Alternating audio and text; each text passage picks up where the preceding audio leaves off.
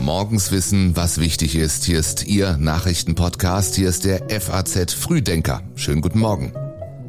Heute ist der 21. November und das ist das Wichtigste für Sie an diesem Montag. Bei der Fußball-WM wird es spannend. Der Zustand der Bundeswehr verschlechtert sich und in dieser Woche muss ein Kompromiss zum Bürgergeld gefunden werden. Ausführlich sprechen wir gleich drüber. Hier erst noch die neuesten Meldungen dieser Nacht.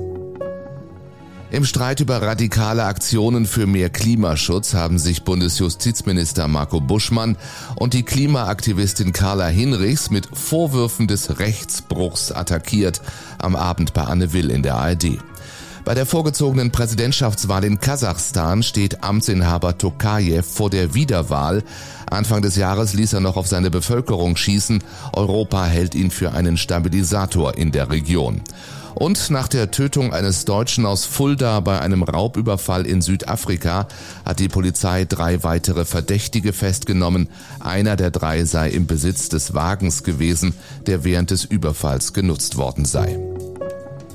Den Frühdenker Newsletter hat Kai Tore Philipsen geschrieben. Ich bin Jan Malte Andresen. Danke, dass Sie diese neue Woche mit uns beginnen.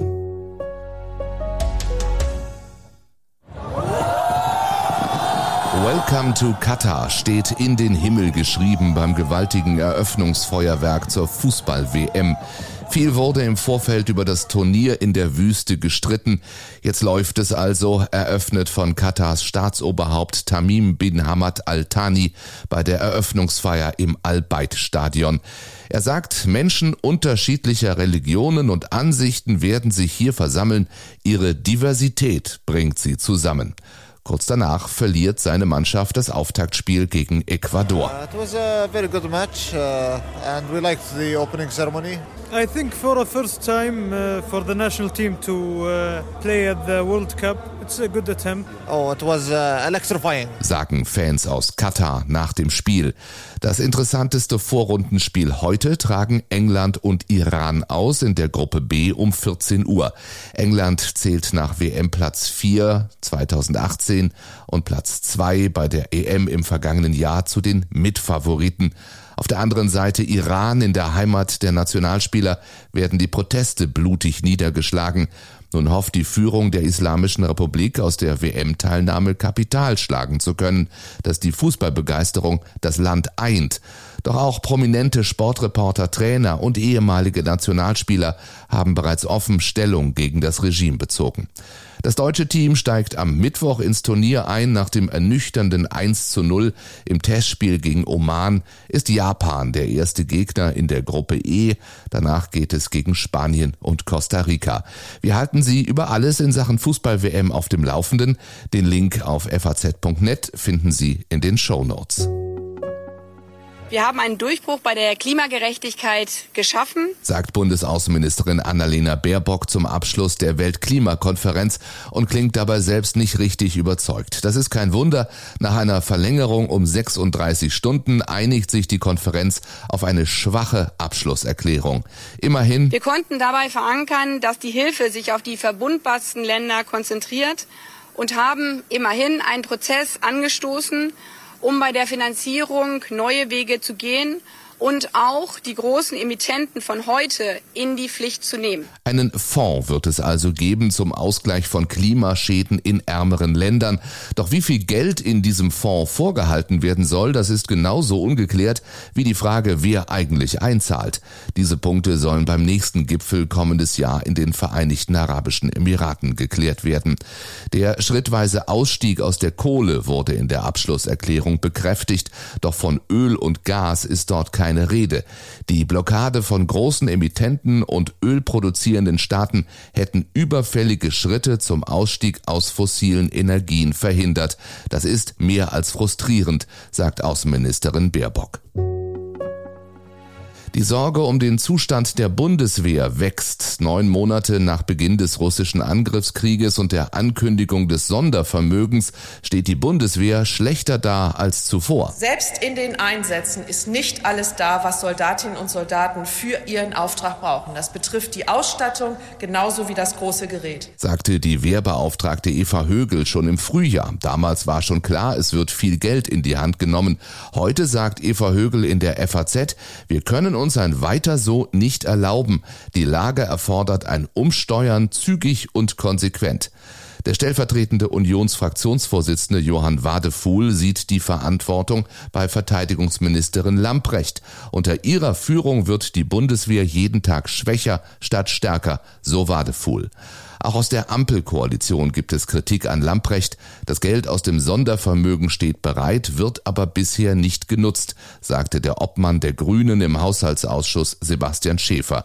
Es fehle an Bestellungen und Plänen für Rüstungsvorhaben. Ein Gremium, das die Beschaffungsvorhaben beratend begleiten soll, will sich im Februar erstmals zur Sacharbeit treffen.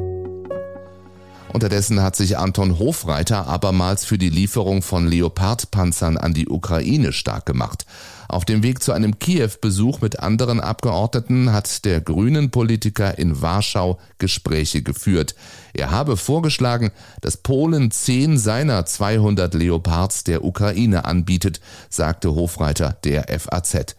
Andere EU-Länder könnten nachziehen und so den Druck auf Berlin erhöhen, die Ausfuhr der Panzer aus deutscher Produktion zu genehmigen und zudem ebenfalls Panzer zu liefern.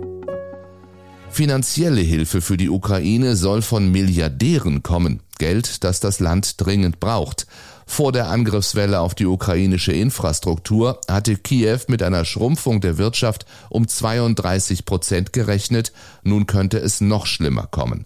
Vor dem Krieg hatte das Land eine Arbeitslosenquote von 10 Prozent. Jetzt sind es 30. Die Inflation betrug im Oktober im Vergleich zum Vorjahresmonat 26 Prozent. Allein diese drei Werte machen deutlich, wie hart der Krieg das Land auch jenseits der tausenden getöteten Zivilisten und Soldaten trifft. Nun machen zwei Milliardäre den Anfang zu einer Geldsammlung. Der reichste Australier Andrew Forrest und der Vorstandsvorsitzende des amerikanischen Finanzkonzerns BlackRock Larry Fink. Sie wollen mit dem gemeinsam aufgelegten Fonds Ukraine Green Growth Milliarden für den Wiederaufbau des Landes einsammeln. Forrest versprach bereits eine halbe Milliarde Dollar. BlackRock soll den Fonds managen. Das Geld soll aber erst fließen, wenn der Krieg vorbei ist. Stehen wir im Winter ohne Strom da oder nicht? Gestern macht ein Interview des Chefs des Bundesamtes für Bevölkerungsschutz und Katastrophenhilfe Schlagzeilen. Darin hält Ralf Tiesler einen großflächigen Stromausfall für möglich. Seine eigene Behörde widerspricht nun aber. Der Welt am Sonntag sagte Tiesler, man müsse davon ausgehen, dass es im Winter Blackouts geben werde. Dabei bezog er sich auf eine regional und zeitlich begrenzte Unterbrechung der Stromversorgung. Er hatte kritisiert, dass staatliche Stellen nicht immer ausreichend für Krisenlagen gewappnet seien. Nun korrigierte seine eigene Behörde die Äußerungen des Leiters und bedauerte die missverständliche Formulierung, das elektrische Energieversorgungssystem sei mehrfach redundant ausgelegt. Zum Thema empfehlen wir auch den FAZ Digitech Podcast. Thema darin, wie unsere Stromversorgung intelligenter werden kann. Auch diesen Link gibt's in den Show Notes. Der Streit ums Bürgergeld geht weiter. Dabei muss diese Woche am Mittwoch im Vermittlungsausschuss eine Entscheidung her. Ansonsten reicht die Zeit für die Umstellung der Überweisungen nicht mehr und die geplante Erhöhung würde erst verspätet bei den Bürgern ankommen. Am Wochenende allerdings hat sich die Debatte ums Bürgergeld weiter aufgeheizt.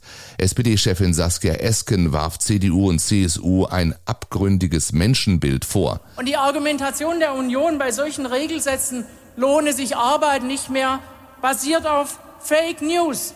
Auch Kanzler Scholz fand deutliche Worte. Aber dass die Union es nicht mal fertiggebracht hat, so ganz klein wenig die Hand zu heben, als die Abstimmung im Bundestag darüber war und dafür zu stimmen, das ist abgehoben und das ist hochnäsig. Und das hat mit Leistung, muss sich lohnen, überhaupt nichts zu tun. Währenddessen fordert CDU-Chef Friedrich Merz am Wochenende, wir erwarten von dieser Regierung dass sie auch einen Schritt, und zwar einen großen Schritt, auf uns zugeht, wenn wir eine gemeinsame Lösung für dieses sogenannte Bürgergeld in den nächsten Tagen und Wochen finden wollen. Ja, und der parlamentarische Geschäftsführer der Union, Thorsten Frei, macht wenig Hoffnung. Eine schnelle Einigung bis Freitag wäre wünschenswert, ist allerdings kaum wahrscheinlich, sagt er der Bild am Sonntag.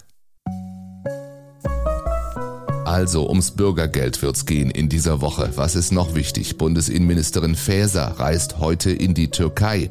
Großbritannien entscheidet übermorgen über ein mögliches schottisches Unabhängigkeitsreferendum und am Donnerstag ist Thanksgiving in den USA und deswegen wird US-Präsident Joe Biden heute schon Truthähne begnadigen. Wir sind morgen früh wieder da. Ich wünsche Ihnen einen guten Start in die neue Woche. Machen Sie es gut.